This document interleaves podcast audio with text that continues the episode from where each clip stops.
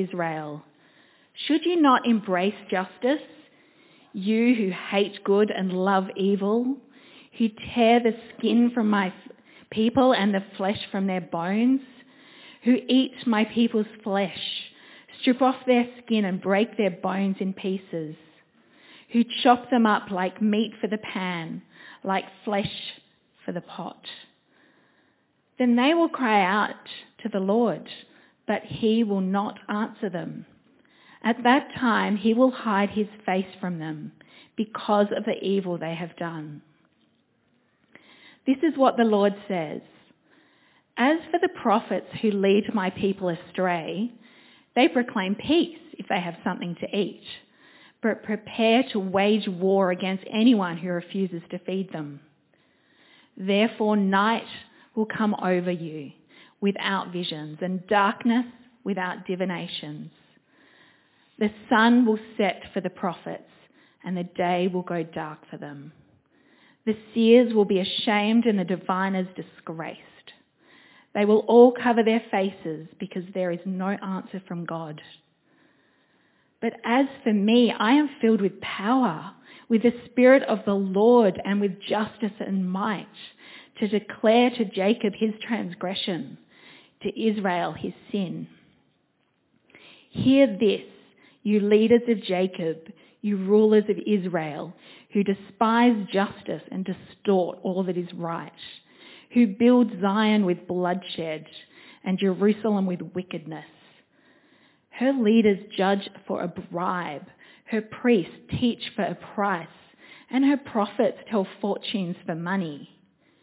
Yet they look for the Lord's support and say, is not the Lord among us? No disaster could come upon us.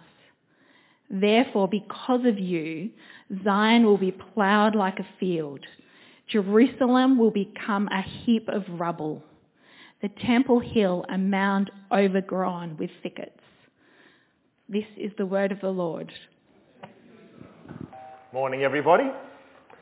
My name is John. I have the great privilege of being the vicar at St Jude's and we have uh, before us this morning, it is a beautiful day outside, but arguably the darkest chapter in the whole of Micah.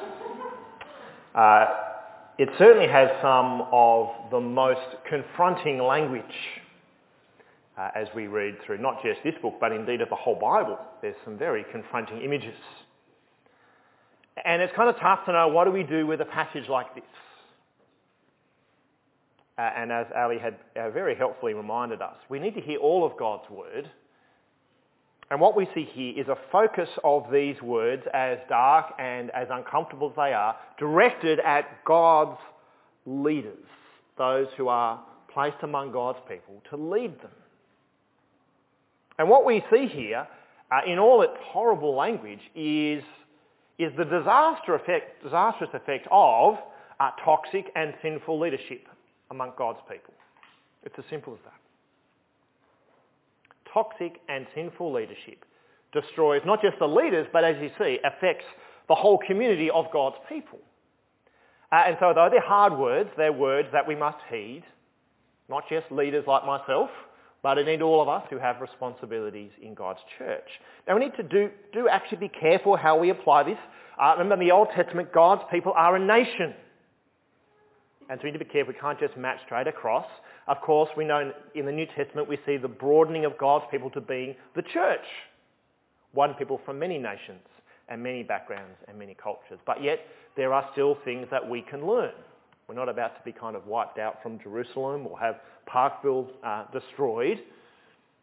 But the challenges and the dangers of those leaders are challenges that leaders here at church face as well. Uh, I want to highlight four things that we see as we look at the sinful failure of God's leaders in uh, amongst his community, which Micah very strongly speaks out against. Firstly, the comprehensiveness of the failure. Secondly, the corrupt nature of the leaders' hearts. Thirdly, the commercialised nature of their relationships. And fourthly, their compartmentalised worship. Okay, four C's, so you know it's a good Anglican sermon. So, you know, and th- the conclusion is also two C's. I've worked very hard this week to give you as many C's as I can find. So comprehensive, corrupt, commercialized, compartmentalized. Comprehensive, corrupt, commercialized, comprehensive, uh, uh, compartmentalized. Hard to say quickly. Firstly, notice the comprehensive nature of the failure of God's leaders. See, leaders bear responsibility not just for themselves, but for other people, for the community. That they set up structures and they deeply shape and affect the community of a group of people. It's a cliche, right? The fish rots from the head down. And it doesn't take uh, much thinking to think back throughout even recent history where we see the failure in church leadership has been disastrous. Disastrous. I'm not going to name names, but you can just troll through the media. Even in our own Anglican church, there's been a deep failure of leadership at times. But notice here, it's beyond just the religious leaders. It's the leaders uh, who are meant to administer uh, justice and the smooth running of God's people. It's the priests who are meant to mediate, to intercede between God and his people. And it's the prophets who are there to speak God's word.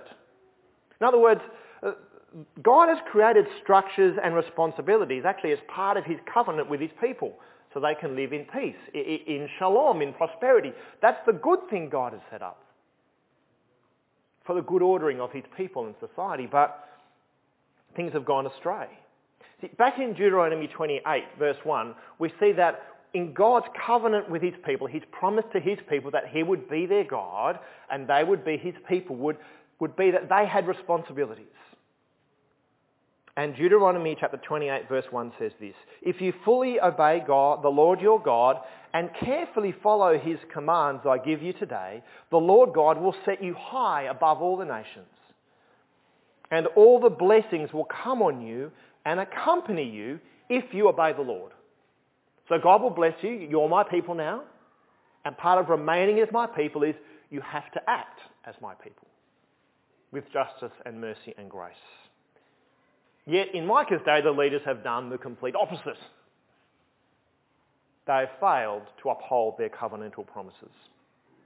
And so what does uh, God say through Micah to them in very, the very first verse of chapter 3? Listen, you leaders of Jacob, you rulers of Israel, should you not embrace justice?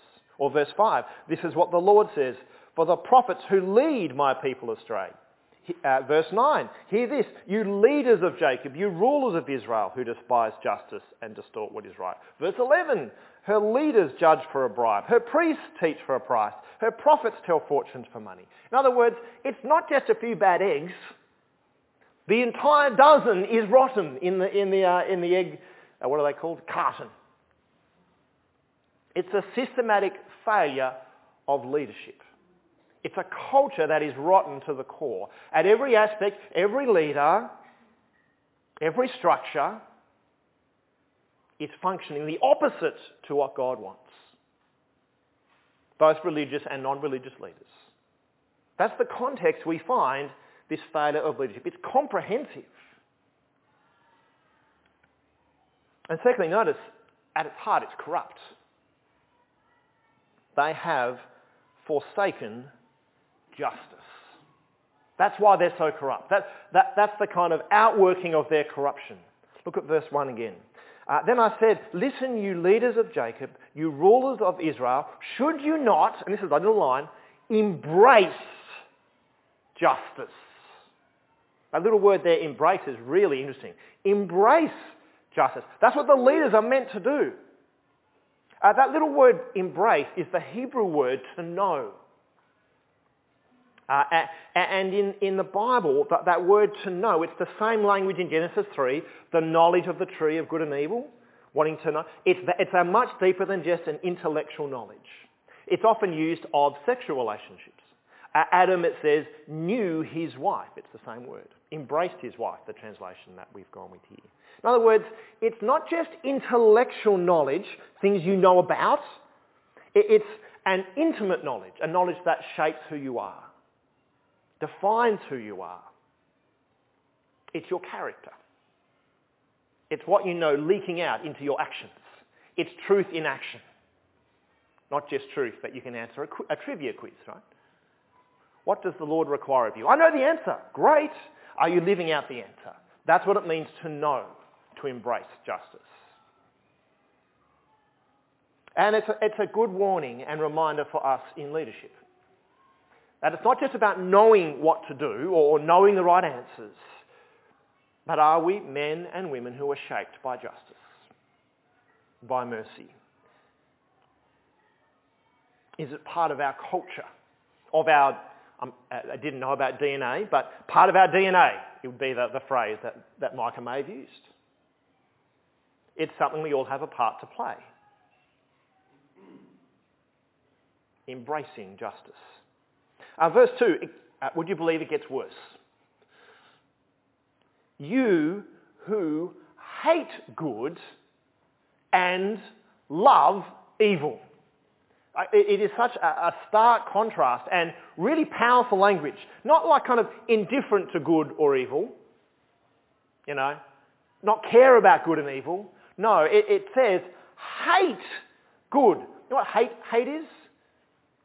It's that, that visceral emotion, that bile that rises up in your throat, that, that, where, that sense of anger and disgust. You just think, oh, it's to revile something. And here it's reviling good. And loving evil. You know when love, when your heart skips a beat when that certain person walked in the room? Where all you can do is think and obsess about it, that, that your heart longs for it and it keeps you awake at night. Evil. Evil is keeping these people up at night because they want to do more. They long for it. They thirst for it. Like it's, it's really stark, isn't it? And then it gets worse. it gets worse. Look at the result of this evil and, and good in kind of opposite directions. Uh, those who, who tear the skin from my people and eat the flesh from their bones, who eat my people's flesh, strip off their skin and break their bones in pieces, who chop them up like meat for the pan, like flesh for the pot. Now, what is this the language of? It's the language of cannibalism. Isn't it? It's, it's very confronting. No one puts this uh, cross stitch on a pillow, right? This is not the verse that you say, I'm a Christian, I've got this tapestry on my wall. Like it's, it's meant to be confronting. That why does God use such like it is confronting language. Why does he use such confronting language? They're not literally doing this, by the way. They're not literally eating people. But why does he use such powerful and emotive language? It's because God wants to teach them something utterly vital and important for them to truly understand the depths of their sin and failure, to feel the weight of it. That is, when they treat people with injustice, it is like you are literally eating them the consequences of your sin, when you, failure to, when you fail to administer justice, has reduced you and reduced the people you speak to as a mere commodity, something you weigh by the kilo, rather than the person that you love. In other words, you no longer see their innate value as people made in God's image. You see them as a means to an end, something you consume. They've become consumers of people that's the kind of language, literally, it's kind of a very powerful metaphor, isn't it?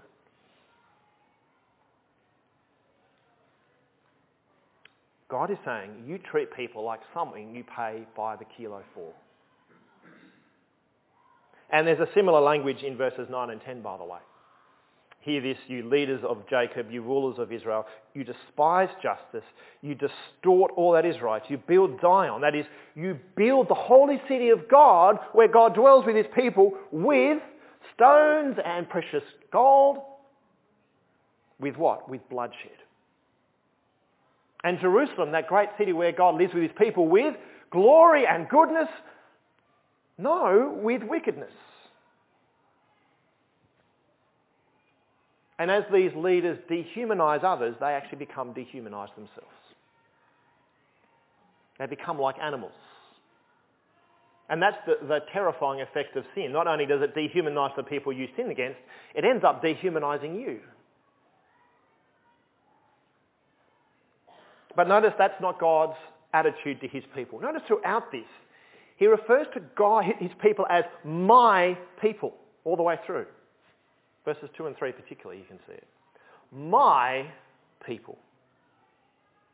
The leaders have forgotten whose people they are. They're commodities to be traded or to make a profit out of, but God says, no, no, they are my people. And what this means, of course, is you've never looked into the eyes of someone who doesn't matter to God.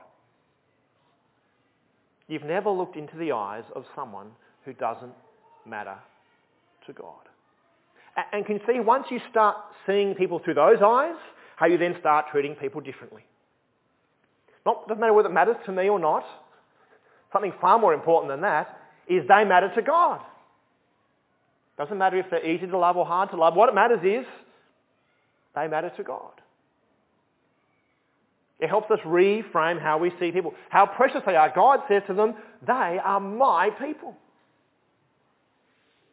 Therefore, you treat them with justice and your mercy. It should be part of our culture. You should love good and hate evil. Why? Because they are my people. They are created in my image. And so we need to hear this warning if we are in positions of leadership. Any sort of leadership. Any sort of responsibility in our church. Do you see the people you serve as people who matter to God? Or are they there to build up your ego? Or are they a drain on your energy? Do you see them as something you consume or someone you love? Because the leaders of God's people forgot they were his people, that they were God's people. And so became corrupt.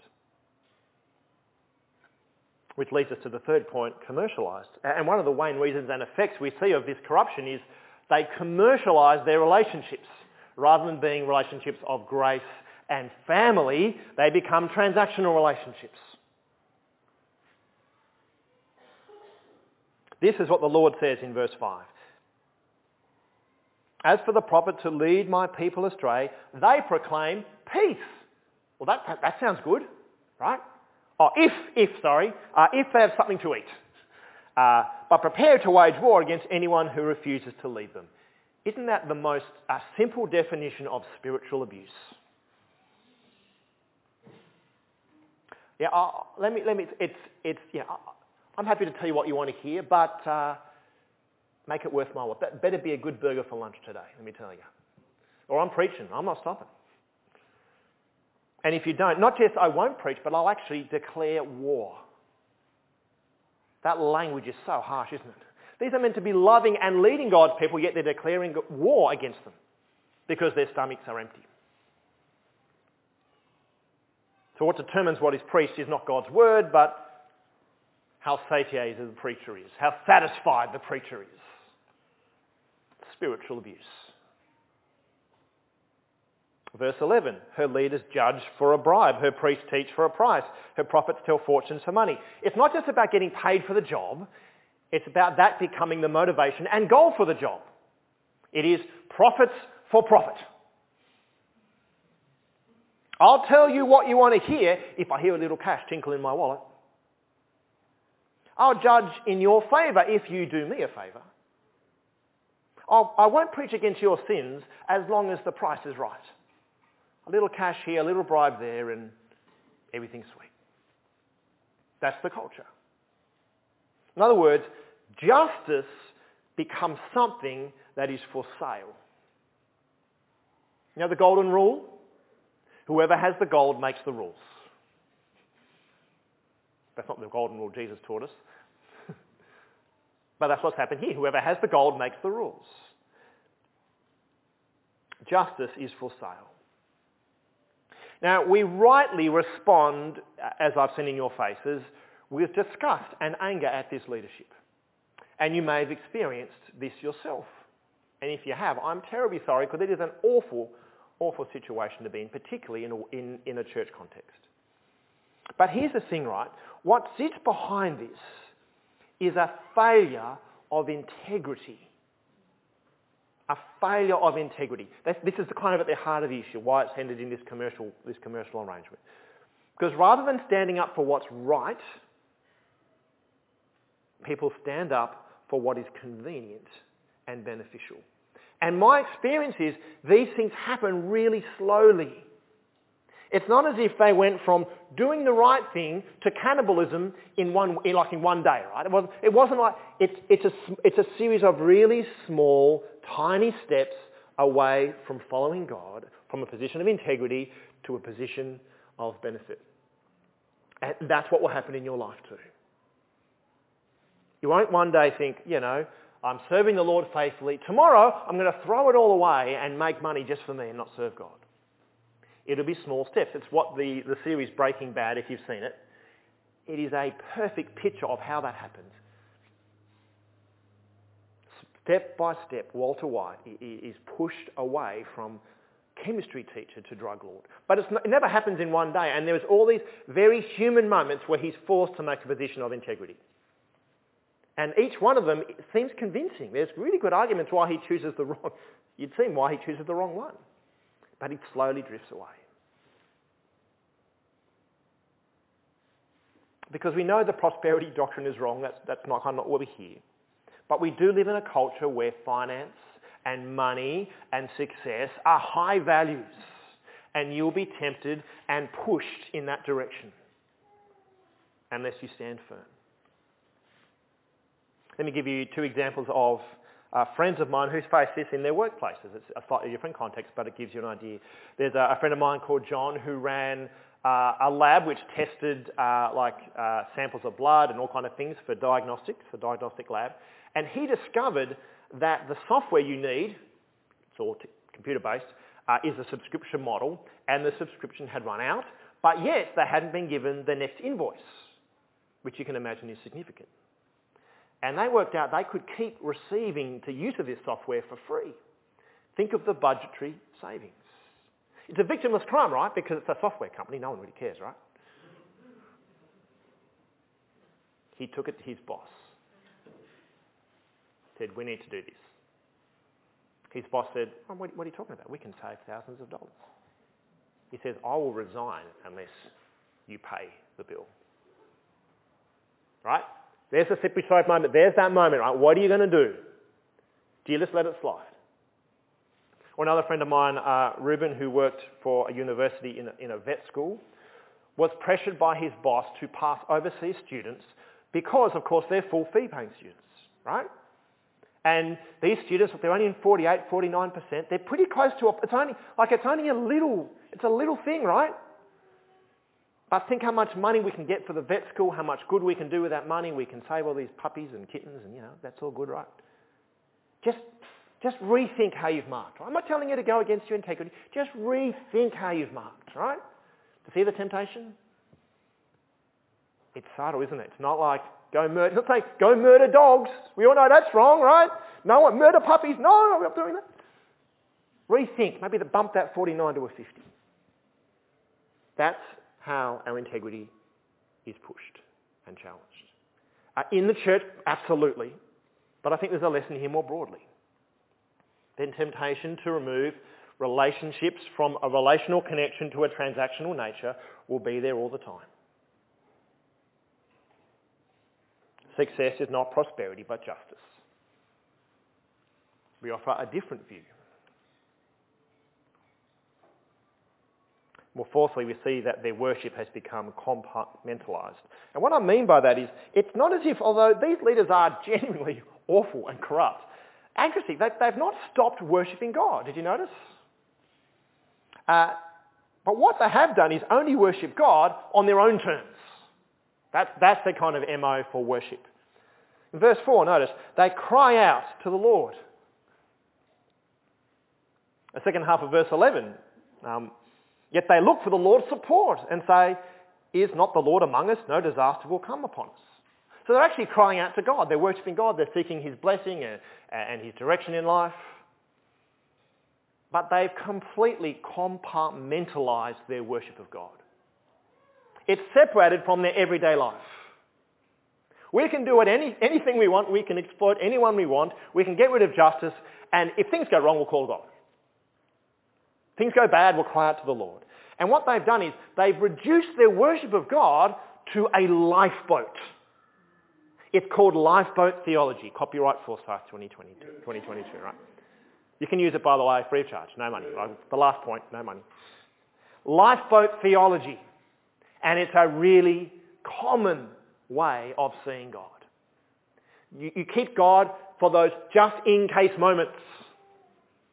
In case of emergency, break glass. In case the boat starts sinking, that's when you need your lifeboat. And that's what these leaders are doing. They have a lifeboat God. Well, how does God respond to their lifeboat worship?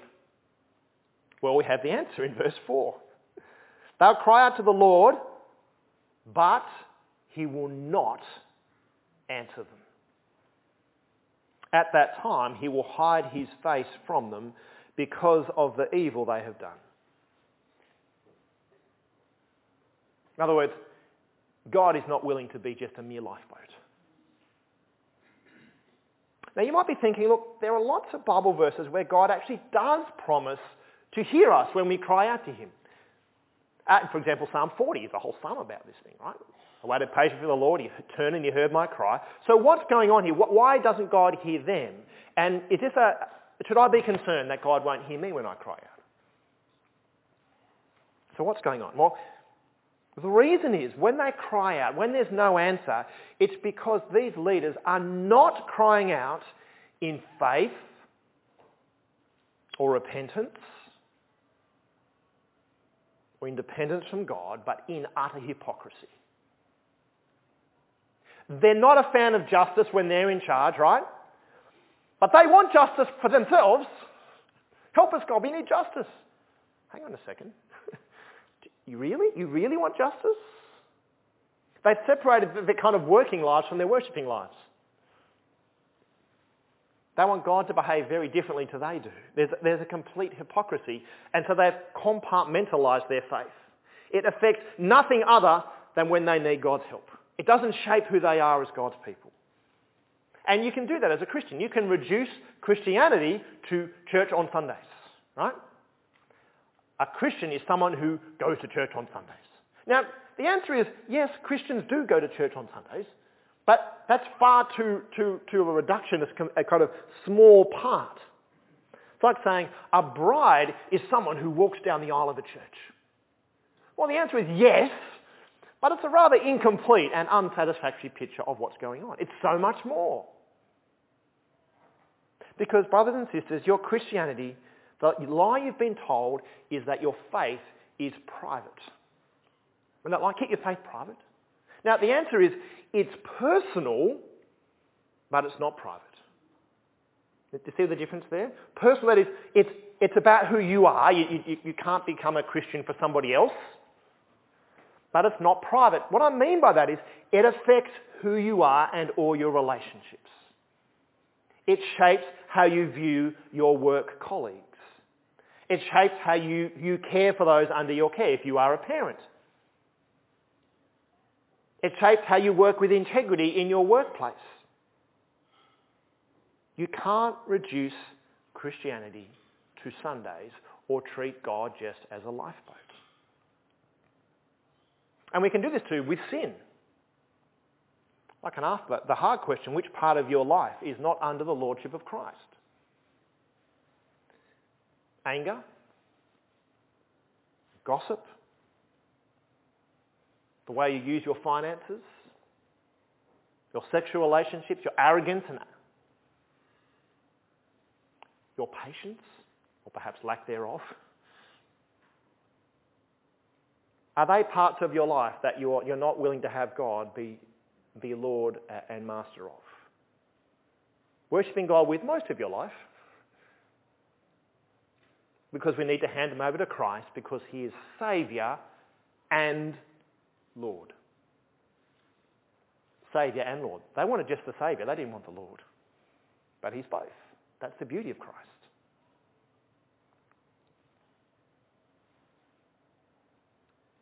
There are the four C's. But I promised you two more, didn't I? In conclusion, that's not one of them, that's a bonus one. Too many C's here. Uh, condemnation. What do we see when, when, when these leaders uh, are brought to face God's justice?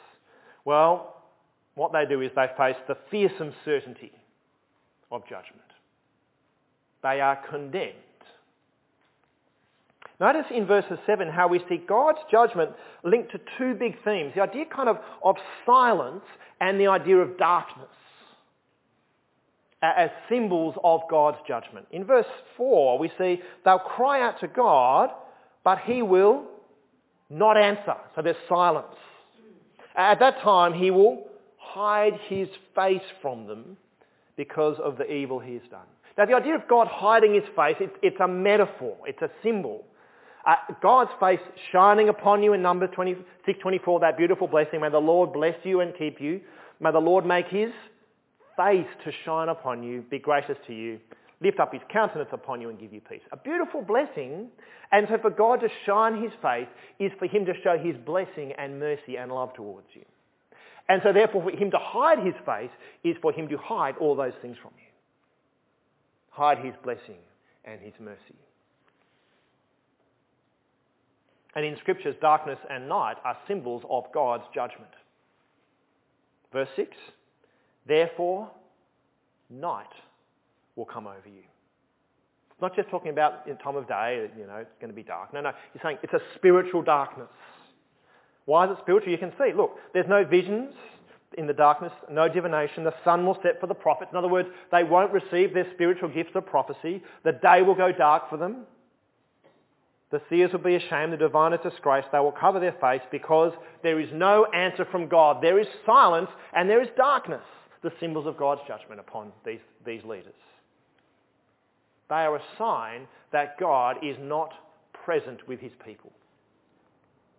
Remember, this is, this is Jerusalem. This is the place where God is meant to be living and dwelling with his people. Now, just a little note on that phrase, uh, separate or God is not with his people. We need to be careful about what we're saying there. Often we speak of hell as the place where God is there or separated from God. Uh, we still need to maintain that God is sovereign and present in all places. In other words, there's nowhere where God is not. Not as if uh, he's saying, look, I'm, I'm kind of not, I'm, I don't know what's going on anymore. I've, I've left the room. No, God is still present. He is absent in blessing and present in judgment. So when we say separated from God, we're not saying he's disappeared. He's saying he's present, but in judgment. In other words, to speak of God being near and God being far, you may have heard of that language in the scriptures. God is near to us. God is far from us. It's not a temporal or a distance. It's about a relational closeness. It's not like God's 50 k's away and God is far, or God's two metres away, God's close.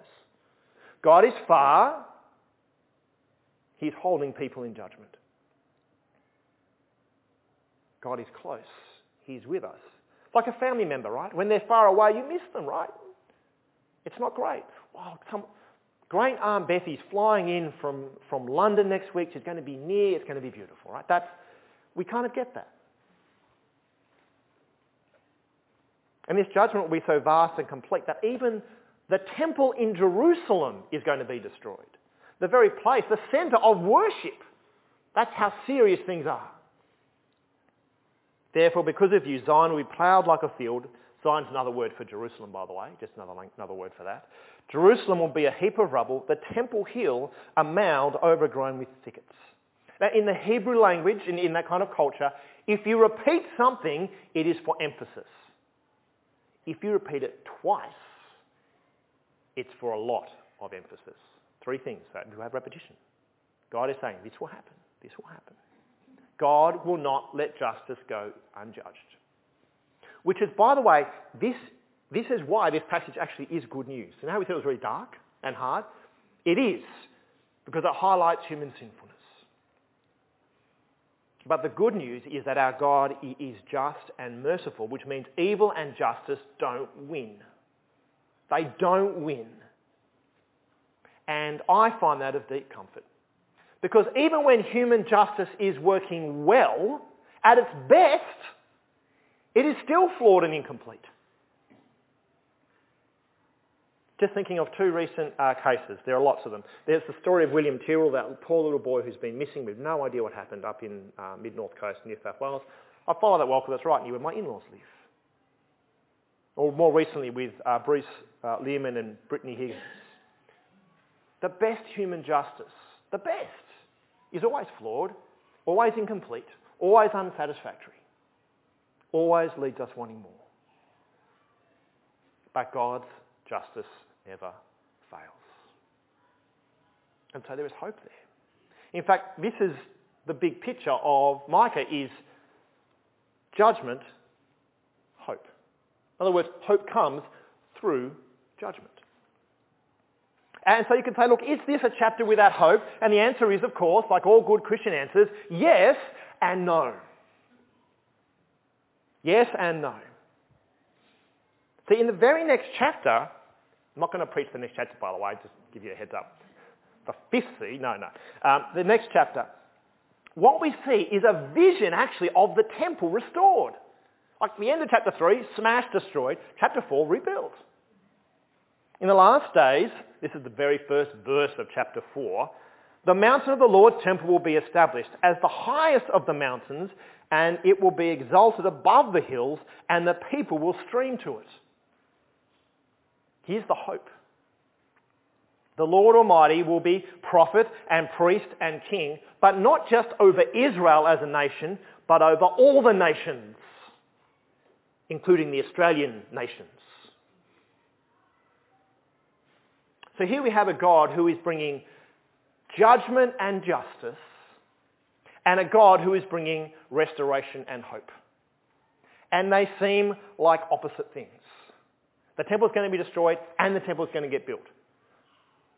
Yes and a no. So h- how do we reconcile those two things? And the answer is, of course, they can only be reconciled when we come to Christ, the final C. Because Christ is called, referred to by himself as the temple of God, the place where God comes and lives and dwells with us. He was the perfect priest and prophet and king. No, no failure in leadership with Christ, with the Lord Jesus. And he dealt with the sin not just of the leaders of God's people, which is a good start, but with all the sin of all God's people, which includes you and me. Now, I wonder if you notice as we read through the text, what I, I've coined a phrase, I don't know if it's, if it's been used before, future echoes. I know that sounds like a stupid thing, right?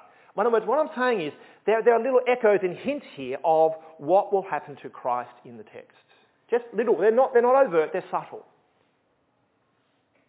Uh, Christ is put to death by those who do not embrace justice. Right? A failure of leadership. Uh, even though he's perfect and without sin, he bears our sin on the cross. What happens at his death? He's surrounded by darkness. That theme of darkness is there. The sun disappears in the middle of the day. He cries out to God. God, have mercy on me. What does he receive? Silence.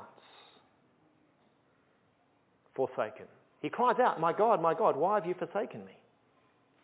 And it's because of sin that he's forsaken. Not his sin, but our sin. For our failures.